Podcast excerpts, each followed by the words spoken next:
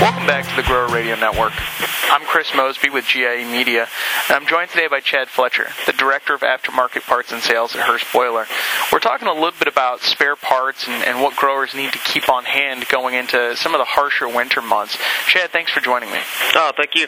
My understanding is that you provide a list of spare parts that you guys recommend growers keep on hand. Can you tell me a little bit about the list and, and how long you've had it around? When you purchase a new boiler from Hurst, we provide you with what we call a recommended spare parts list. We break it down into a couple sections of the required, necessary type parts that you're going to use possibly on a day-to-day basis. And then also there's an option for some of the parts that aren't needed to be sitting on the shelf, uh, but some of the more expensive parts that a lot of these big growers that can't afford a lost time incident might keep on the shelf. For all growers, you know, looking at these specific parts, you mentioned that some of them are sort of must-haves. Can you tell me a little bit about those and, and which parts those are? Basically, what we recommend are uh, leakage items. Those would be your your opening gaskets, your handhole gaskets in the bottom of your boiler, uh, possibly your manway gasket in the top if you have a large enough unit. One of the biggest failures on a boiler is actually your sight glass on your water column on the side of the boiler, which shows your water level. They're very easy to get broken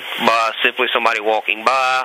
Simple little accidents can damage the column and the glass, and when that happens, that leads to a shutdown situation because your boiler is going to shut off because it thinks it's in a low water situation because it can't get water into the column itself. So what we recommend that all growers keep on the shelf is basically a replacement safety glass, a replacement washer kit for that glass, maybe a couple of handhole gaskets, a manway gasket.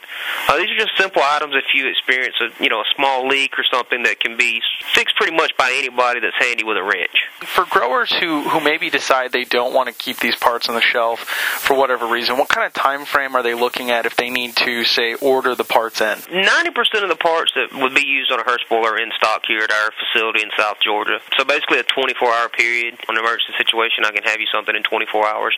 Some parts I can even have quicker, depending upon your location and if I have a supplier nearby, also. But for growers who you know are maybe afraid of, of time loss, who can't afford it, it's recommended that they go with these parts on the list. Correct. I would, you know, we always recommend anybody uh, in any industry that requires a boiler that you keep some amount of spare parts on this list because within any operating type, any kind of facility, a lost time accident equals to a lot of money in most cases. Chad, I want to say thank you for joining us. If any of our listeners have any questions, is there a place that they can reach you or, or contact Hurst Boiler? You can reach me direct at uh, 229-346-3906 uh, or my email, cfletcher at hurstboiler.com. Great, Chad, and thanks again for joining us.